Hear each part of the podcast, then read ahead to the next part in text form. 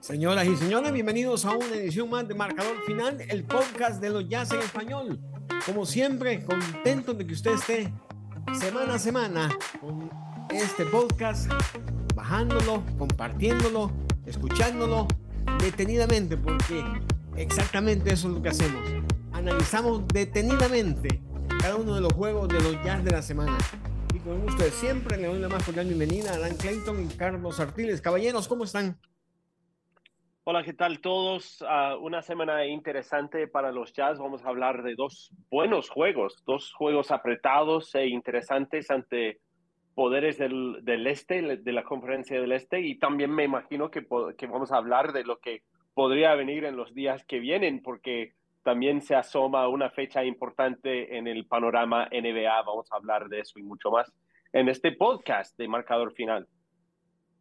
Hola, saludos a todos. Pues la verdad que sí, tremendamente ilusionados, tremendamente contentos por la dinámica que está llevando el equipo y sobre todo por la victoria formidable ante los Milwaukee Bucks, porque significan muchas cosas, no es solamente ganarle a uno de los mejores equipos de la liga, eh, sino ganar con esa contundencia y sobre todo ganando con los jóvenes, con los que con la apuesta que se está haciendo por parte de este nuevo proyecto porque fueron ellos al final, en el último cuarto brillante, espectacular, de Walker Kessler y, especialmente de Keyonte George, los que hicieron que se cambiara la dinámica del partido y se recortara una diferencia que llegó a ser hasta 19 puntos para terminar ganando el encuentro de una manera espectacular. Y, y, me parece que eso es lo más esperanzador que hemos podido ver de este equipo y de este proyecto, de este nuevo proyecto, eh, es un game changing, ¿no? Como, diría, como se diría en inglés, un, un, juego que lo puede cambiar todo. Y yo creo que vamos a hablarlo con, ya, ya desmenuzarlo, yo creo que en este, en este podcast. Y, y aparte de estar pendientes, lógicamente, aquí estamos mirando, llevo ya algunas horas mirando todos los distintos eh, cuentas que tengo en, la, en las redes sociales, a ver si hay alguna novedad y, o, o desvelan algunas claves, porque todos sabemos, ya lo hemos comentado en otros podcast de nuestro marcador final aquí en, en español, que ya sabe que nos gusta tenerles informados de todo, que algo va a pasar. Y todos sabemos que algo va a pasar, lo que no sabemos es el qué, ni cuándo, ni cómo. Y en eso estamos, ¿no? Ahora, lo que sí sucedió es que se le ganó al segundo mejor sembrado del este y se tuvo un buen partido ante el quinto. Dos exámenes interesantes, pero a ver, caballeros, pregunto, el cuarto cuarto de la noche del domingo es el mejor cuarto periodo de los Jazz en lo que va en la campaña. Probablemente sí, los Jazz ganaron ese cuarto cuarto 40 a 13 uh, en la cara de, de un candidato al MVP, de hecho un jugador que ha sido dos veces el jugador más valioso de la liga, Damian Lillard también estuvo disponible en ese juego, aunque los Jazz hicieron un buen trabajo para limitar al ex estrella de Weaver State. Um, Ahora, los Bucks sí tenían otras ausencias. Chris Middleton y Brook Lopez son dos jugadores claves para Milwaukee que no, que no jugaron, pero mira, cuando, cuando estás en un partido donde existe una diferencia de 19 y lo superas, uh, básicamente todo en un, en un periodo, o sea, o sea que no fue un partido que, que la remontada vino de poco a poco, empezando temprano es algo que pasó justamente en ese cuarto cuarto por el excelente desempeño, como menciona Carlos, de Walker Kessler en defensa de Keontae George manejando el ataque. Y también hay que mencionar lo de Kelly. Yo, para mí, Kelly Olynyk es, es un héroe subvalorado, o, por lo menos que, que, no, no se ha hablado mucho de que Kelly Olynyk en ese cuarto cuarto se fue con ocho puntos, cinco asistencias y fue uno de los defensores principales ante Giannis Antetokounmpo. Así que realmente hay que dar crédito a, a ese trío, como también a Markkinen, que tuvo 8 de sus 21 en el, en el cuarto final, pero realmente un, un esfuerzo total y de equipo, y, es por eso que Will Hardy nunca regresó con su rotación regular, mantuvo ese quinteto de Lowry Markkinen con cuatro suplentes, porque tanto estaba funcionando la cosa con, con ese grupito y, y, y, ganaron ese parcial por 27 unidades. y que además, eh, eh, Dan, se cumple aquello que tú soy predices en muchos comentarios, que cuando el Jazz pasa de 120 puntos suele ganar los partidos, ¿no? Y, esto es, es, es, lo que pasó, sobre todo por ese esfuerzo final, esos 40 puntos espectaculares del último cuarto, que sí, estoy contigo, eh, Nelson, en la pregunta. Para mí ha sido no solamente el mejor cuarto de la temporada, sino probablemente el mejor cuarto desde que está Will Hardy dirigiendo el equipo, ¿no? Me parece que eh, es, el, eh, es una demostración de que el proyecto eh, funciona y de que los soportes, digamos, de ese proyecto o, o, lo que se espera que sean los cimientos de ese nuevo jazz que ya estamos viendo que compite y que nuevamente eh, eh, bueno, pues está confirmando que puede ser un, un equipo que pueda estar en postemporada y jugando los play-in, se consolida en esa décima posición de la conferencia eh, oeste, pues con Larry Markkanen, con Walker Kessler y, y con Keyonte George, yo creo que estamos viendo que se puede construir un proyecto de futuro y yo incluiría también a Colin Sexton, ¿no? Que aunque ahora está en los rumores del mercado, porque hay interés por parte, y es lógico además, por parte de, de varios equipos que están eh, intentando meterlo en alguna negociación, pero yo creo que el, el, jazz no se va a desprender fácilmente ni, ni barato, digamos, de, de, él, será porque hay algún intercambio que realmente valga la pena. Creo yo que en el front y después comentaremos ese, ese dato, pero me parece que hay un, proyecto de futuro claro en, en esos chicos y la demostración fue esa victoria de esta noche de, del domingo ante los Bucks. Ahora, dos preguntas en un solo viaje. ¿eh? La primera, esta victoria ante Milwaukee acá en casa confirma que la victoria que tuvimos allá en Milwaukee no fue una cosa del destino, sino que fue una cosa preparada. Y dos, ¿facilita o complica la victoria ante Milwaukee? Facilita porque se ve que ahí está el futuro de los Jazz o complica porque ¿Cómo ahora le dices a los aficionados que tuviste a, a Clarkson y a Olinik con 5 y 4 eh, asistencias, con 5 y, y 8 puntos, y de pronto dices, bye bye, bye. a Clarkson y a Olinik? A ver, caballeros. bueno, esa segunda, esa segunda pregunta es más, es más complicada, es más delicada. Así que empezamos, empecemos con, el, con la primera pregunta. Um, para mí lo que confirma esa victoria o, o, o, ese par de victorias sobre Milwaukee, uno allá y otro anoche acá en el Valle, es, es el hecho de que Will Hardy es muy inteligente y sabe crear un diseño defensivo que puede compli complicarle la vida a, hasta ante los mejores estrellones de la NBA. Giannis Antetokounmpo es un jugador que está promediando más de 30 puntos, Uh, es, es, un titular en, en, el próximo juego de estrella, juego de All Stars. Um, es, es uno de los tres o cuatro mejores basquetbolistas en el mundo y dos veces los Jazz lo han enfrentado y, y, le, han, le han hecho más difícil la noche. No, no, no vas a parar a una ante tu cumpo, pero tuvieron dos diferentes esquemas defensivas. En, en Milwaukee la, la esquema defensiva fue distinta Anoche probaron otro diseño, otra esquema defensiva aparte y, las dos veces funcionó o, por lo menos funcionó en el sentido de que, de que no pudo abrir la cancha para todos sus compañeros. Anoche Janes ah, se llevó más de 30 puntos, pero no tuvo su impacto normal en, en términos de abrir la cancha para todos los demás. Así que, o, o, lo tuvo en los primeros tres periodos y luego la, la suerte de los lanzadores como, como Bobby Portis y, y Jay Crowder, AJ Green, esa suerte se terminó y es así que los Jazz lograron un 40 a 13. La parte de, de qué significa esa victoria en términos de, de los traspasos y, y, y qué tan fácil o difícil es despedir a uno de nuestros jugadores queridos y, apreciados después de una victoria de ese tipo. La realidad es que yo he hablado con gente ah, dentro del, dentro del, del jazz, dentro de la gerencia, y, y ellos siempre me insisten de que no van a tomar una decisión en base a lo que pasó anoche o la semana pasada o en el último mes. Ellos están muy enfocados en, en el largo plazo.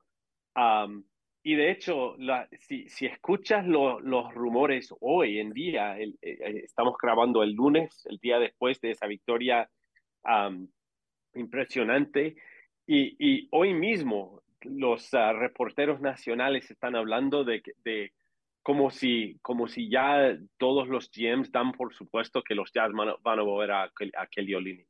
Así que creo que hasta un cierto punto tienes que quitar la, la emoción de, de, la decisión y hacer lo, lo correcto o, o, lo mejor que puedes hacer para crear una oportunidad para que tu franquicia uh, esté compitiendo para títulos uh, más tarde que temprano o más temprano que tarde.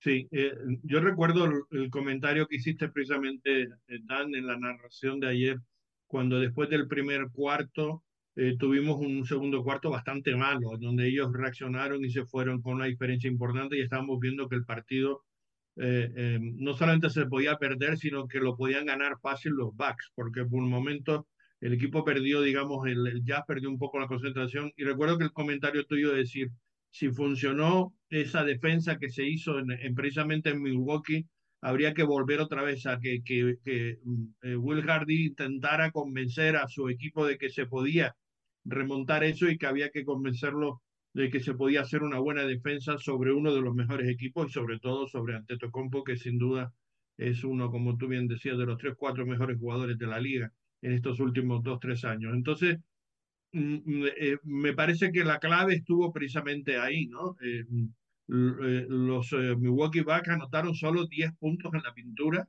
en, en, en, la segunda parte, es decir, ese trabajo en los aleros y sobre todo ese trabajo que hizo Walker Kessler fue espectacular, fue clave, digamos, para esta situación y para la defensa que, que hizo el, el Jazz y, en esa eh, clave, digamos, de, del porqué de la victoria y por qué de la importancia que le estamos dando. No es ya el mero hecho de ganar un partido en casa, sino de ganarlo ante uno de los rivales, de los grandes contendientes para el título en esta temporada y uno de los, y sin duda, mejores equipos que además vino con todo en este, en este encuentro, eh, eh, Lillard incluido, ¿no? El ex jugador de, de la Weaver State de Ogden.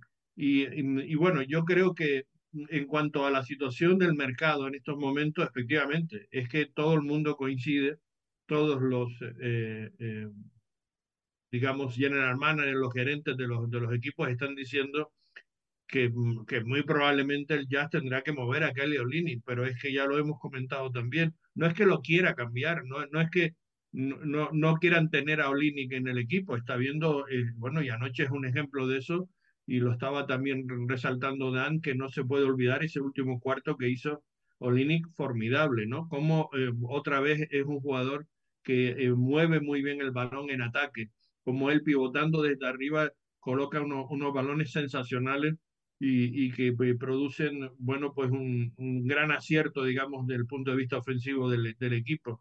Y rota muy bien y mueve muy bien ese, ese balón. Pero es que las circunstancias del mercado son las que son. A él le queda, tiene un contrato ya por acabar, es muy difícil que el Jazz pueda hacerle una oferta que le pueda renovar, él va a tener interés también en moverse, va a entrar en el mercado libre y entonces pues antes de que eso pase van a intentar sacar algún rédito eh, para, mm, digamos, para compensar eh, eh, este jugador, ¿no? Que no lo pierdan sin más. Y eso es por lo que se está intentando ver, a ver qué, es lo que ofrece el mercado con él.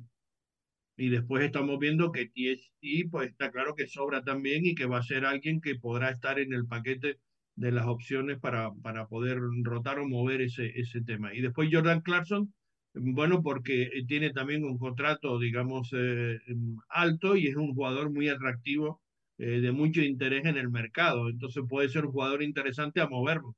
Pero yo insisto en lo que hemos hablado otras veces, no creo que sea que el jazz esté muy activo eh, en este mercado, en este cierre de mercado para el próximo miércoles o jueves, sino eh, mm, digamos que están escuchando las opciones o las ofertas que el mercado ofrece para hacer esos movimientos que tienen que hacer porque de otra manera pues sería tonto, por ejemplo, en el caso de Lini, perderlo sin más y, y sin sacar algo a cambio, ¿no? Y bueno, en ese sentido, pues hay que decir que el, lo que se está comentando muy, muy, muy claramente, que lo único que sí es una apuesta, o sí que parece que ha tocado la puerta el jazz o ha, estado activo de alguna manera, es eh, con, con Keyonte, eh, eh, Murray. es con quien parece que, que hay alguna opción de que pueda haber algún movimiento en ese sentido y que ellos, o sea, lo que está buscando el front office del jazz en estos momentos, en ese posible intercambio o movimiento de jugadores, sea el captar algún base con cierta, digamos, ya categoría, nivel, experiencia, y etcétera, ¿no? Y ahí hay dos nombres que se están moviendo y desde luego el, principal, creo yo, objetivo es Murray y, y veremos a, eso, a ver si eso se puede producir o no. Completamente entendido y completamente de acuerdo en todo el análisis de por qué se mueve a o por qué se puede mover a Clarkson. Yo lo único que digo, y esto lo menciono nada más sacando el paraguas, ¿eh? que ojalá, ojalá que los dioses del basquetbol no nos enfrenten a Olinick o a Clarkson más adelante y que estos jugadores se encarguen de sacarnos de una serie de postemporada. Eso es lo único que toco madera y le pido a los dioses del basquetbol que no se nos vaya a dar ese tipo de karma más adelante porque pasa, ¿eh? Pasa, a veces pasa. Pasando al siguiente renglón, lo de Kessler y lo de Cayonte George. 19 puntos para George, 13 puntos para Kessler. Pero 10 de estos 19 en el cuarto periodo. 8, 9 de estos 13 de Kessler en el cuarto periodo. Este es el futuro de los Jazz, Dan Clayton. Ya, y creo que eh, para, para juntar los dos temas que estamos hablando hoy, los partidos y el mercado de traspasos, el otro comentario que te haría Nelson eh, y Carlos es que si los Jazz hacen un movimiento en los próximos en las próximas 72 horas antes de la, de la fecha de traspasos, parte de la razón o, de la lógica para hacerlo es para tratar de crear más oportunidades justamente para Keontae, para Walker Kessler, para Taylor Hendricks, que, que todavía no ha jugado 200 minutos para los Jazz, ha estado más que nada en la G League y, los Jazz quieren, tarde o temprano, quieren probar esos talentos jóvenes y ver lo que tienen con, con ellos. Um, Walker Kessler está promediando, ¿qué? 20 minutos por juego. Keontae George está saliendo del banquillo. Si los Jazz hacen cambios, parte de, de la razón por, por, por, hacerlo es para crear un, un, un, plantel donde esos jugadores son más centrales, no solo eh, para el futuro, sino también en el día de hoy. Ya sabemos que este equipo se va a construir alrededor de Larry Markkinen y eso me parece muy bien porque también es un, es un jugador bastante joven todavía, pero, pero para cumplir las metas del equipo en el timeline de, de Lowry, tienes que estar pensando ya en cómo desarrollar a Keontae y a Walker Kessler y, cómo, mira, Walker Kessler en la última mitad de la temporada pasada estaba saliendo como titular y estaba teniendo un gran impacto. Está, de hecho, está teniendo un gran impacto este año también. Está, sigue, ustedes saben que me encanta esta estadística. Está, está permitiendo que los oponentes lancen al 47% en el área de restricción cuando él está defendiendo. Y no hay nadie en la NBA que está defendiendo a un porcentaje tan bajo como eso uh, con, con alrededor de esos mismos intentos. Él, él defiende ha, defendido hasta el momento 331 intentos cerca del aro con ese porcentaje. No hay nadie más que, que logra ese porcentaje ah, con, con más de 70 desafíos en el aro. Así que lo de Kessler es, es imprescindible y es parte del futuro y tenemos que empezar a, solucionar o, a averiguar cómo caben Giante con Kessler, con Marketing, con Abaji quizás, con Taylor Hendricks quizás. Tienes que ir ah, enterándote de quién es parte de ese futuro y por eso me encantó, volviendo al tema de anoche, me encantó que los Jazz ganaron el partido con el buen desempeño de, de Keontae, de Walker y de, y de Kelly Olynyk ofensivamente, pero realmente la razón por la victoria fue la defensa interior. Um, Milwaukee solo logró 30 puntos en la zona pintada, que es un mínimo esta temporada para un oponente de los Jazz. Nadie ha tenido menos puntos en la pintura ante los Jazz este año que los Bucks anoche.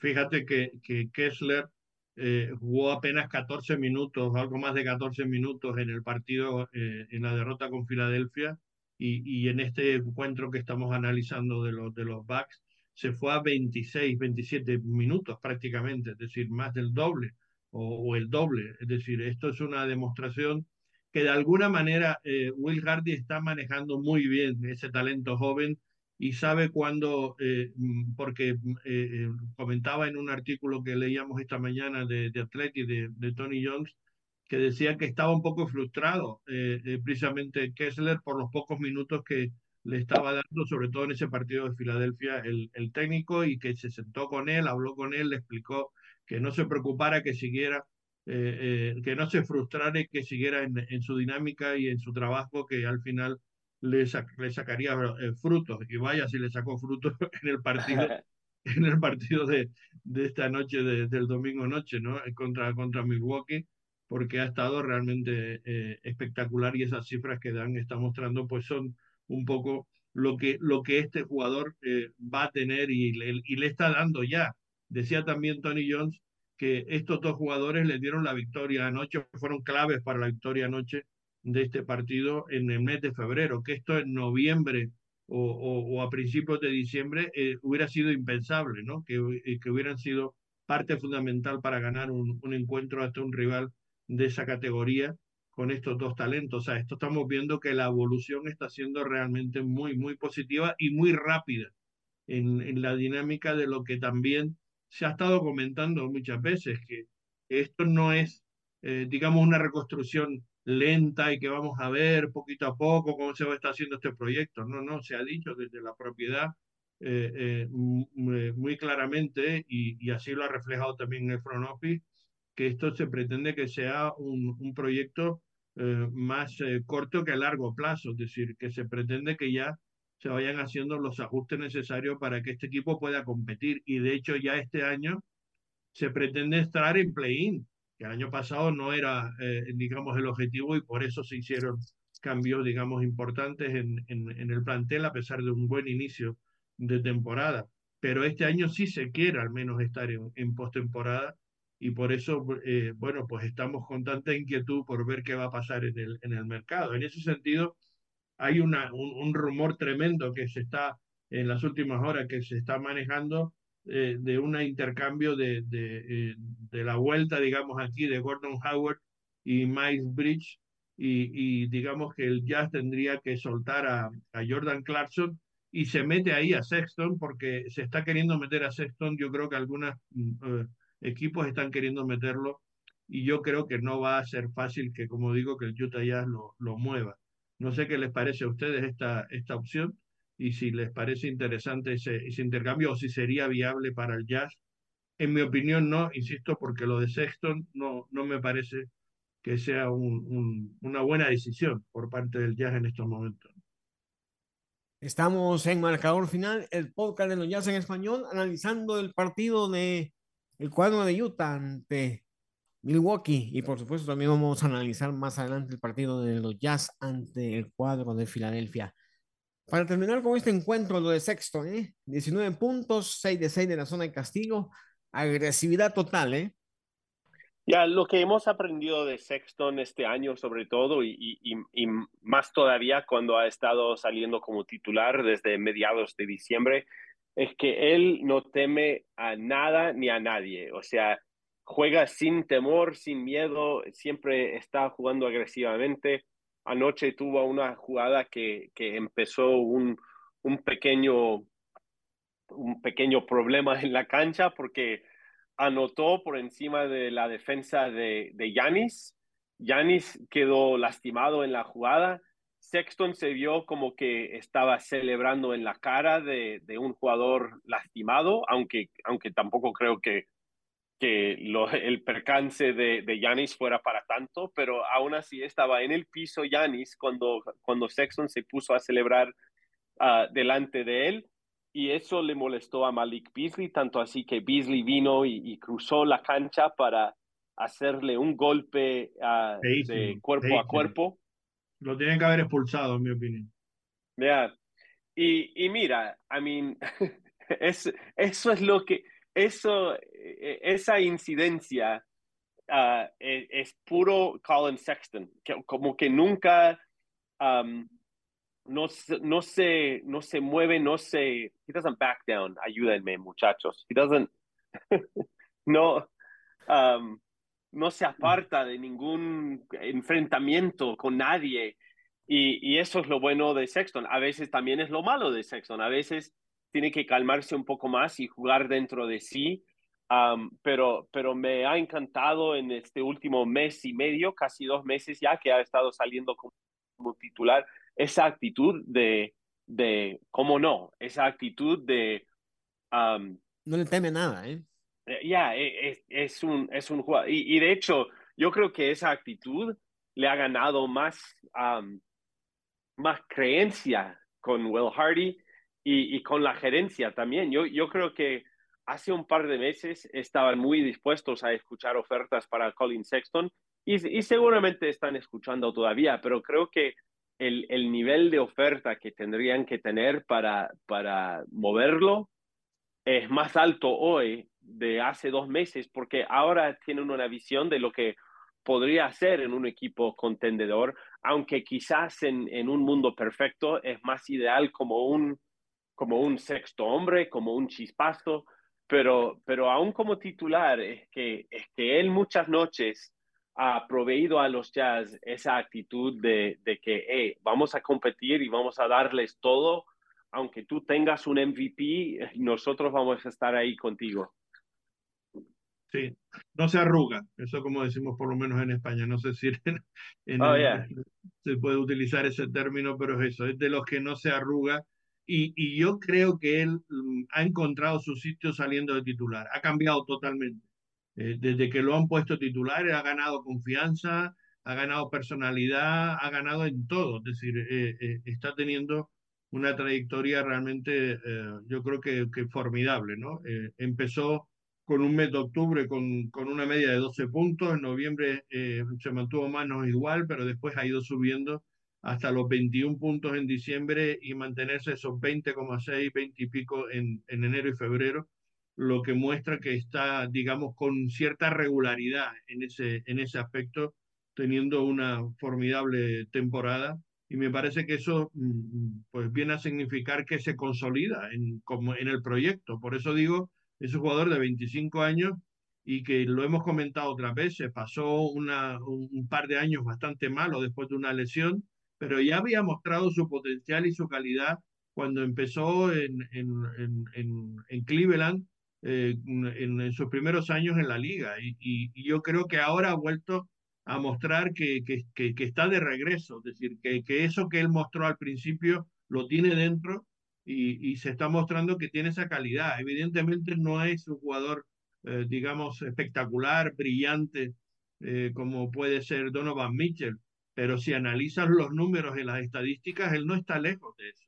Y sobre todo lo que estamos viendo en esta temporada, que, que es un jugador de una enorme efectividad de cara a, cualquier equipo y por eso está tan reclamado ahora mismo en el mercado. Y todo el mundo quiere algún intercambio donde él esté de por medio yo, yo creo que sería un error por parte del ya. Me parece que, eh, eh, en mi punto de vista, yo creo que es un jugador clave para este proyecto de, futuro, junto con los otros tres que hemos estado hablando, de Larry Markkinen, de Keyonte George y, y, y, Walker Kessler, ¿no? Me parece que este hombre es un jugador, Colin Sexton, eh, clave para ese eh, proyecto de futuro. No vamos a encontrar algo muchísimo mejor que él, y sería un error, pienso yo, desde el front office el meterlo en cualquier transacción, salvo que te traigas eso, una super mega estrella que ahora mismo yo creo que no, no estamos para eso ni, ni está en el mercado. Y sobre todo si se pretende ir a jugar play-in como se, es la aspiración que tiene eh, el Utah Jazz en esta temporada. No, y si sumamos los números de Sexton de estos dos juegos que vamos, que estamos analizando, el de, el de Milwaukee y el de Filadelfia, va 10 de 10, va perfecto de la zona de castigo en estos dos partidos, ¿eh? Más de 40 puntos.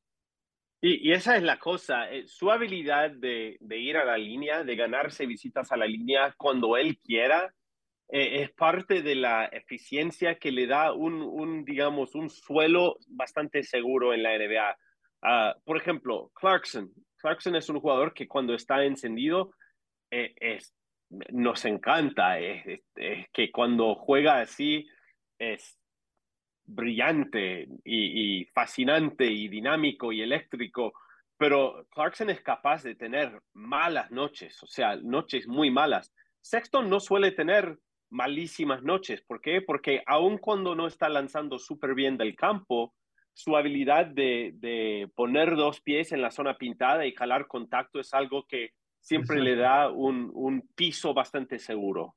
Y, y, esa es su efectividad, efectivamente, porque suele sacar siempre rédito de eso y, y, y lo hace jugar con mucha inteligencia en ese aspecto y, ataca muy bien las defensas contrarias, siempre saca rédito.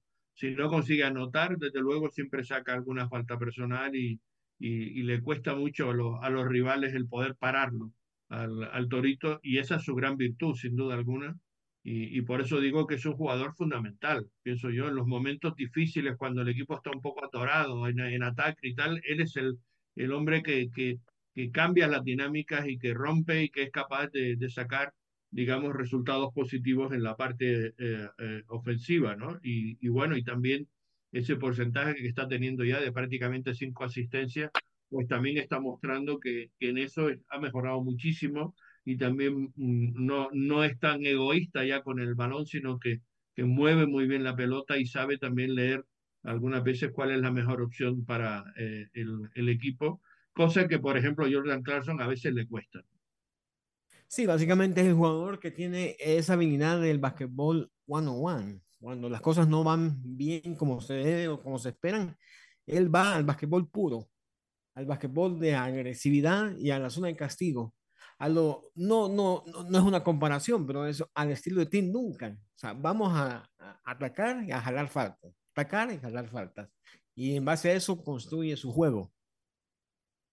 Ya, de hecho, me, me recuerda, si hablamos de comparaciones, es como Russell Westbrook en, en los años 2000 a 2010, cuando tenía la habilidad yendo downhill, o sea, cuesta abajo es que siempre tenía la habilidad de, de, llegar a la copa, de llegar al aro, de presionar la defensa. Uh, ahora, lo, lo, de Westbrook es que fue un poco mejor, bueno, no un poco, fue, fue mucho mejor que Sexton a la hora de presionar la defensa y luego leer y saber con quién descargar para abrir oportunidades para, para el resto del equipo. Por eso Russell Westbrook siempre fue una amenaza para un triple doble. Y, Sexton como que no tiene ese componente todavía, pero el hecho de que de su agresividad y, su habilidad de, penetrar a, donde él quiera y cuando él quiera es, es, algo realmente importante para el equipo de los Jazz. Y como dice Carlos, es algo que muchas veces ayuda a los Jazz cuando la, la ofensiva está estancada o, o pegada, uh, viene Sexton y rompe las defensas de, lo, de los oponentes y, y, abre las cosas para Utah. Mm, eh, Westbrook es un buen ejemplo. Lo que pasa es que Russell Westbrook eh, eh, evidentemente tiene, tiene, un físico muy superior al de Sexton. Ese es el problema, digamos, de, de Colin Sexton, que aunque es potente, es un torito, como decimos, pero mm, realmente le falta altura, ¿no? Y eso es lo que un poco le penaliza en algunos momentos, pero lo suple con, con, con eso, con eh, inteligencia y lo supe también con, con esa eh, valentía, digamos, a la hora de, de, atacar, digamos, la, las defensas contrarias, ¿no? De buscarle la, la solución cuando tiene una pared prácticamente enfrente, sabe cómo buscarle la vuelta o buscar soluciones. Y ahora cada vez más, como digo, con inteligencia sabe mover el balón. Cuando eh, tiene dificultades, pues prefiere moverlo o rotarlo o hacer esa penetración y sacar el balón fuera hacia un compañero que está mejor colocado y que pueda hacer ese tiro exterior. Y eso yo creo que esa lectura que está él haciendo, eh, a mí me parece que está siendo un jugador, como digo, fundamental en este proyecto y, y, ojalá no, no, no se mueva, ojalá forme parte de este proyecto de futuro, me parece, eh, insisto, fundamental, junto con Laurie Markkinen, con Kessler y con, y con George, y los chicos jóvenes que están también todavía por, por ver qué puede rendimiento puede hacer y, y que también necesitarán minutos, ¿no? Por eso, mm, digamos, la, la salida a lo mejor de Olini, que, que es necesaria por sus circunstancias, por el mercado y por su contrato, no porque haya interés en, en moverlo, pues puede facilitar a que, que pueda entrar jugadores como, como Hendrix, ¿no? Que, podemos, eh, que podríamos ver, digamos, empezar a tener minutos. Y eso también yo me imagino que lo está analizando el Fronófilo. Estamos en Marcador Final, el podcast de los Jazz en español. Gracias. Y ahora analizamos el partido de los Jazz ante Filadelfia, un partido que también estuvo muy emocionante, Dan Clayton. Ya, fue, fue un partido bastante reñido hasta el final, un partido donde nunca hubo una gran diferencia en el tanteador. Yo sé que hay fanáticos que habrían preferido un, un resultado diferente por la ausencia de Joel Embiid. los uh, Sixers también estaban jugando sin tres o cuatro jugadores importantes en, en la rotación. Uh, pero, pero mira, siempre cuando te enfrentas a un All-Star y Tyrese Maxey ya es confirmado como un All-Star, um, siempre, siempre puedes saber que no, no hay nada asegurado y, y, que vas a tener que batallar para cada, para cada pulgada de espacio. Uh, Tyrese Maxey estuvo imparable en la primera mitad, terminó con 51 puntos y, realmente para mí me, quedo nunca me quedo decepcionado cuando los Jazz pierden por tres puntos en un final, en un cierre emocionante, porque eso te dice que están compitiendo y a veces un tiro al final entra y a veces no. Hubo un par de jugadas consecutivas al final cuando los Jazz empataron el juego con un triple de, Larry Markkinen y luego en la siguiente jugada se llevaron la ventaja porque Markkinen asistió a Sexton para otro triple y estaban enfrente los Jazz 120 a 117. De ese momento en adelante, los Sixers cerraron mejor, pero ya te digo, para mí eh, es un, es un resultado final que no me gustó en especial, pero competir así ante un buen equipo, aunque estaban faltando uh, un par de jugadores importantes, empezando con, con el hombre que, mira, Joel Embiid, es que antes de esa lesión estaba teniendo una temporada histórica, estaba, está promediando una locura de puntos con una locura de efectividad y eficiencia. Es una lástima que se va a perder la mayoría de, de lo que queda de la temporada. No se sabe exactamente cuándo regresará, pero la ausencia de, de, Joel Embiid podría haber abierto la puerta para que los Jazz ganaran, pero a, a, veces, mira, solo puedes jugar ante el equipo que está enfrente y esa noche fue el equipo de Tyrese Maxi con sus 51. Sí, a, a, mí lo importante, yo lo que rescato efectivamente es que el equipo compite y compite bien ante uno de los mejores equipos de la liga también, aún sin tener a Joel Embiid, pero tiene un plantel de, una gran eh, calidad y categoría y, y, sobre todo que bueno, que no estaba en bid, pero estaba un jugador que estuvo, eh, Maxi, espectacular con esos 51 puntos, estaba eh, encendido y, y, tenía su día y a veces nos pasa eso, que el rival pues se encuentra con un jugador que está en un momento dulce, que le entra absolutamente todo lo que tira y todo lo que se mueve y al final el partido se decidió en los últimos instantes, ellos cerraron mejor porque tenían como, como digo a jugadores como eh, eh, Maxi, que, Maxi que, que, que estaba eh, absolutamente iluminado en ese partido y terminó dándole la victoria. Este es de los pocos encuentros que aun teniendo más de 120 puntos el ya, el rival pues sumó tres puntos más y se llevó el, el encuentro. Pero mm, al final eh, mm, yo creo que lo, lo, que importa sobre todo en, en el momento en que está eh, este equipo, en el momento en que está el Utah Jazz de reconstrucción, eh, eh, cercana, etcétera, lo que importa es verlo competir y competir bien entre los grandes contendientes de la liga. y evidentemente los Sixers lo son.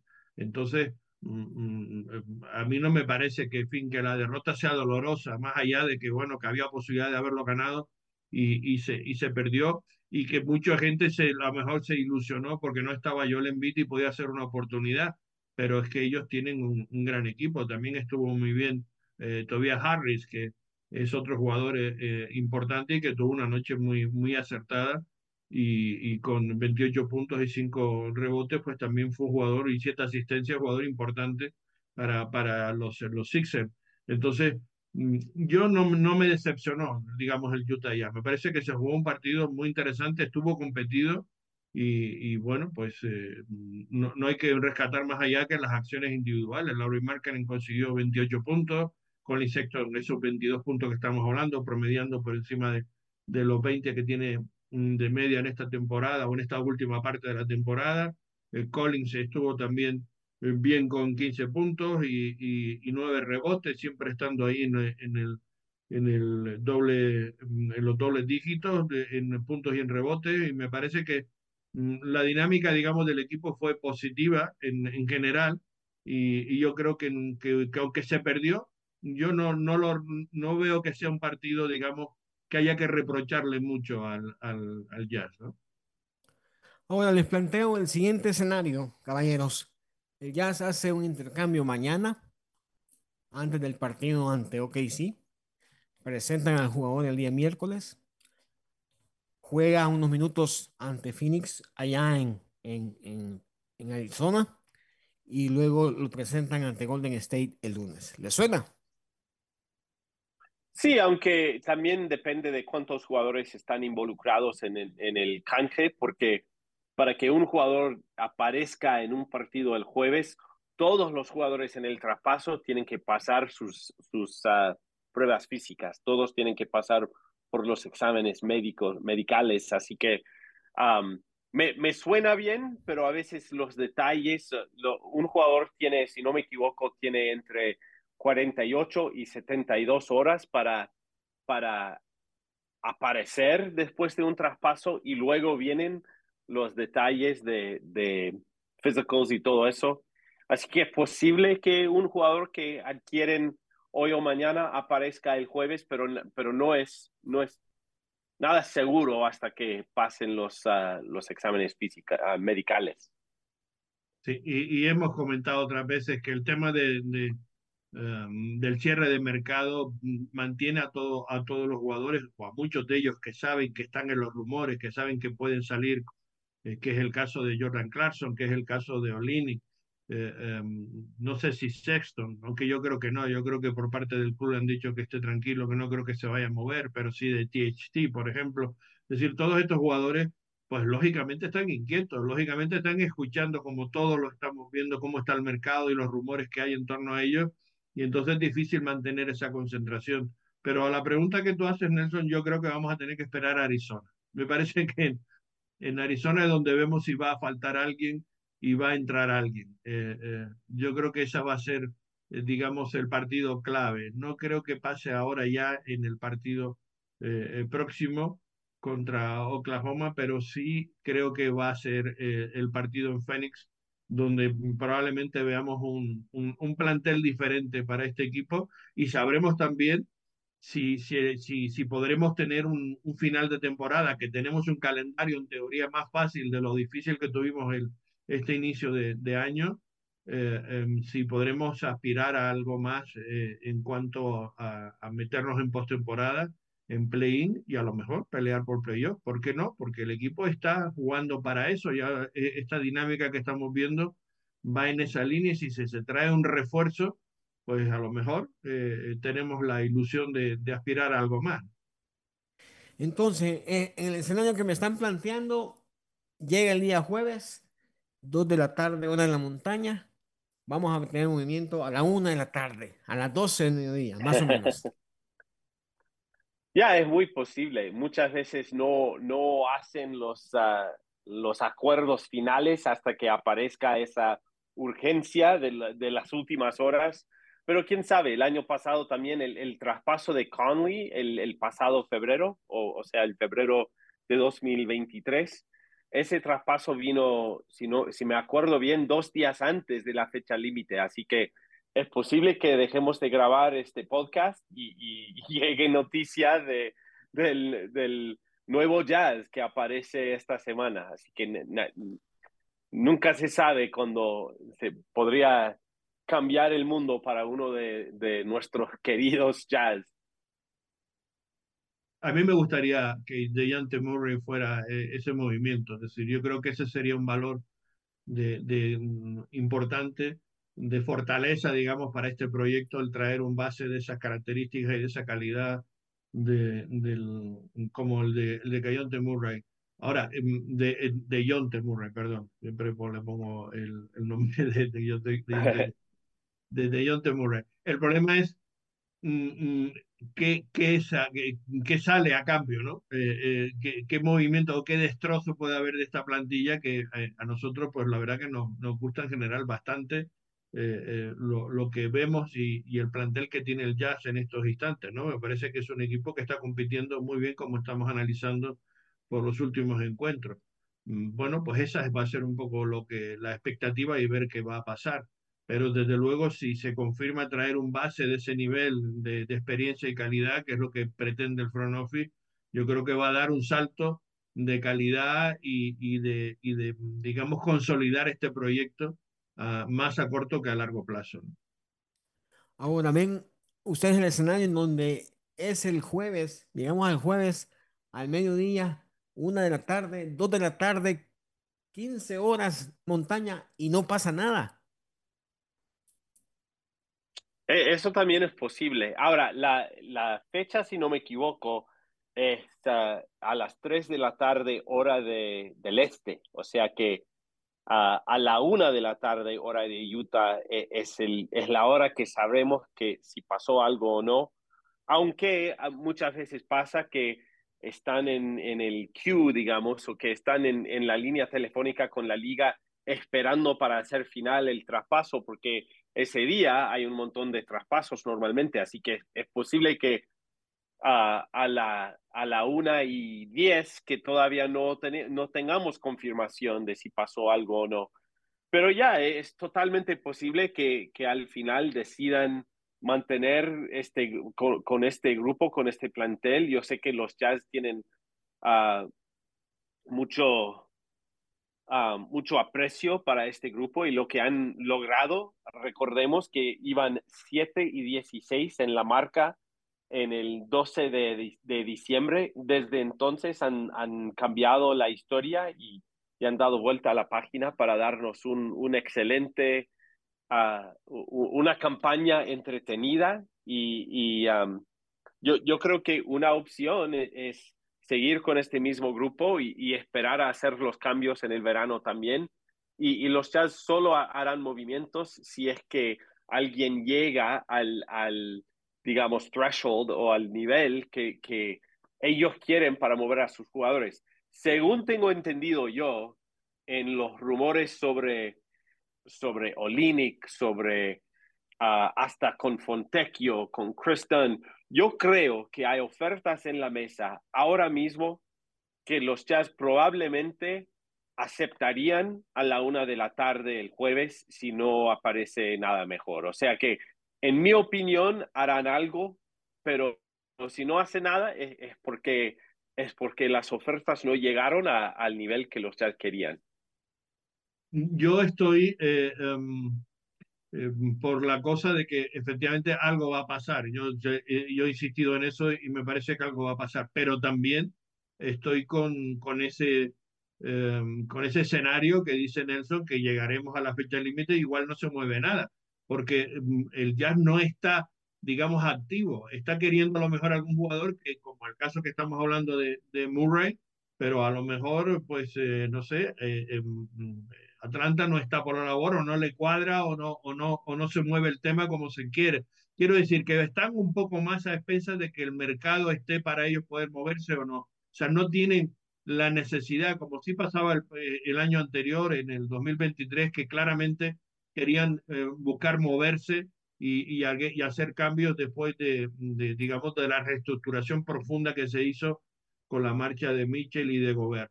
Eh, ahora estamos en una situación donde el equipo está compitiendo bien, está cómodo, está décimo, puede llegar a play y no hay ninguna urgencia por moverse. Yo creo que Danny Ainge eh, es un, es un eh, eh, general manager, digamos, que, que ha consolidado eso de, de, de, que él no tiene ninguna prisa, que espera a que los demás se muevan y después él hacer, digamos, la, la jugada.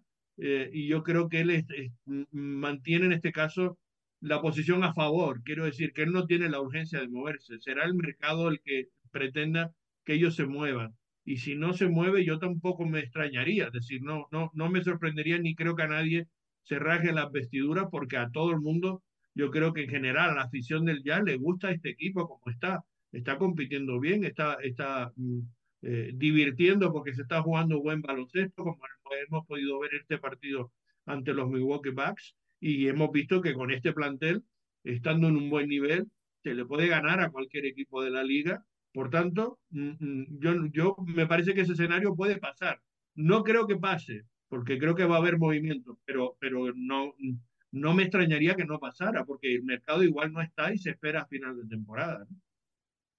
No, y de acuerdo con ustedes, caballeros, porque no es lo mismo Golden State 21-25, que está en la decimosegunda casilla, Houston Rockets 23-26, que están fuera de zona de play-in en este momento, los Lakers que están 26-25 y que todo el mundo está hablando de que hasta LeBron, ¿eh? Aunque ya dijeron de que no.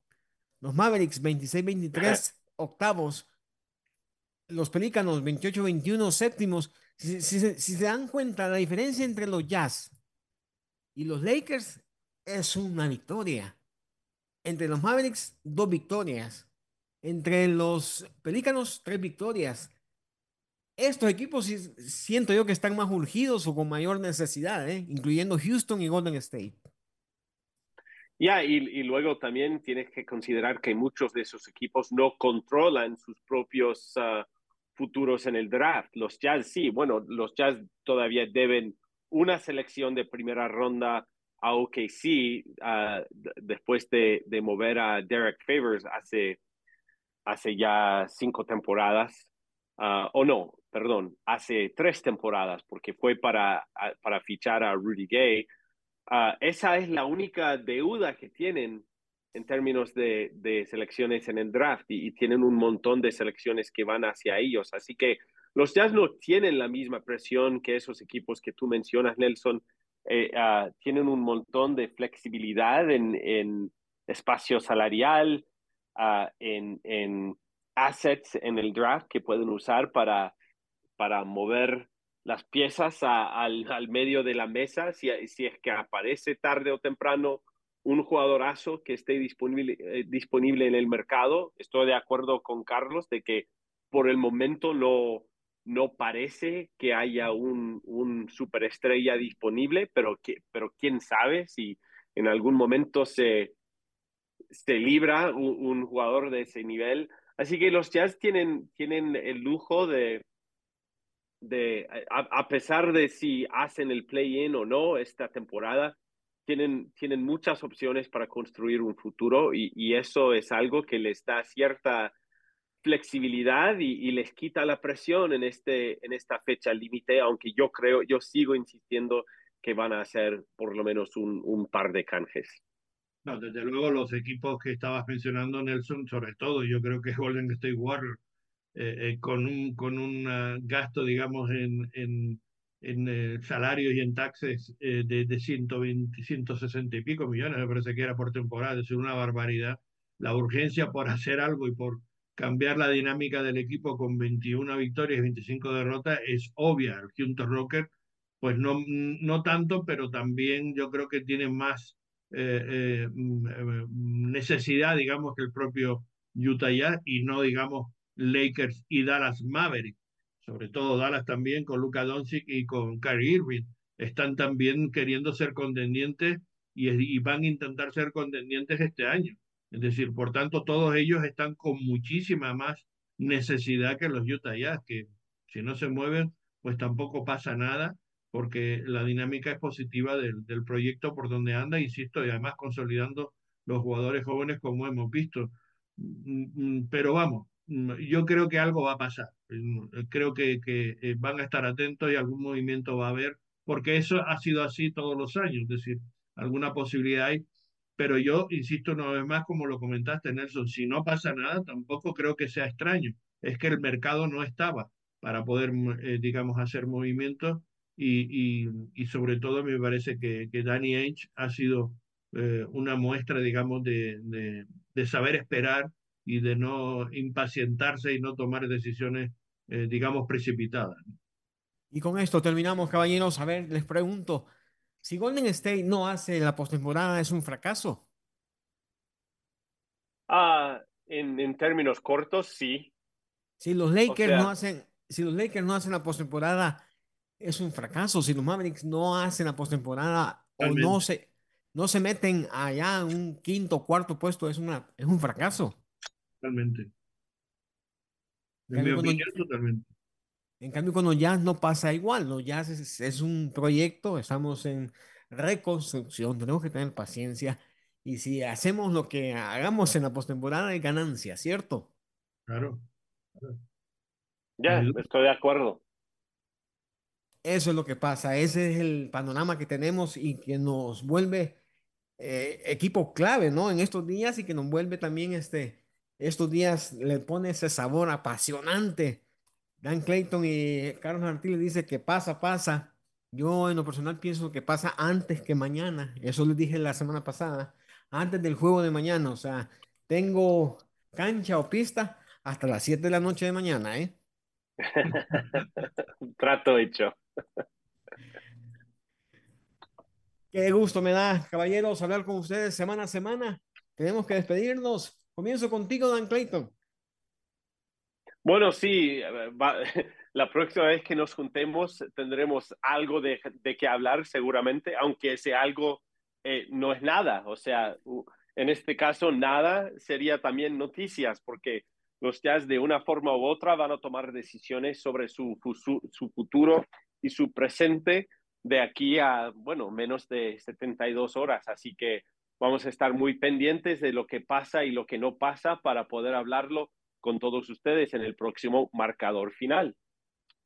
Sí, vamos a estar ahí pendientes de lo que suceda. De luego los movimientos vamos a conocerlos probablemente a través de redes sociales y que esperemos eh, además que alguno de ellos pues se confirme, sobre todo, insisto, lo que suponga el reforzar este proyecto para el jazz, pero si no pasa nada también será noticia, en el sentido de que entonces no ha habido posibilidad en el mercado de que se pueda hacer algún movimiento que pueda interesarle al propio, eh, a la propia franquicia de, de Utah. Mm, en cualquier caso, pues eso, la próximo, el próximo eh, podcast de nuestro marcador final, pues se lo iremos contando, como siempre ya saben, para toda la comunidad hispanohablante de dentro y fuera del estado de Utah. Para eso estamos haciendo estos comentarios y estos análisis y les damos las gracias de, de que nos sigan y que nos, eh, eh, bueno, pues que se hagan eco, que corran la voz de que estamos aquí, que estamos haciendo esto para apoyarnos en este, en este esfuerzo. Gracias a todos, el saludo de Carlos Artile y hasta la próxima. Es más, para ponerle más emoción, caballeros, si mañana no pasa nada antes de las 7, Dan, te invito a la cena mañana acá en arena. Y a ti, Carlos, te invito a la cena la próxima vez que vengas a un partido. ¿Te parece? Me parece. La, la cena en la sala de prensa, ¿no? Nos vamos, amigos. Esto es marcador final.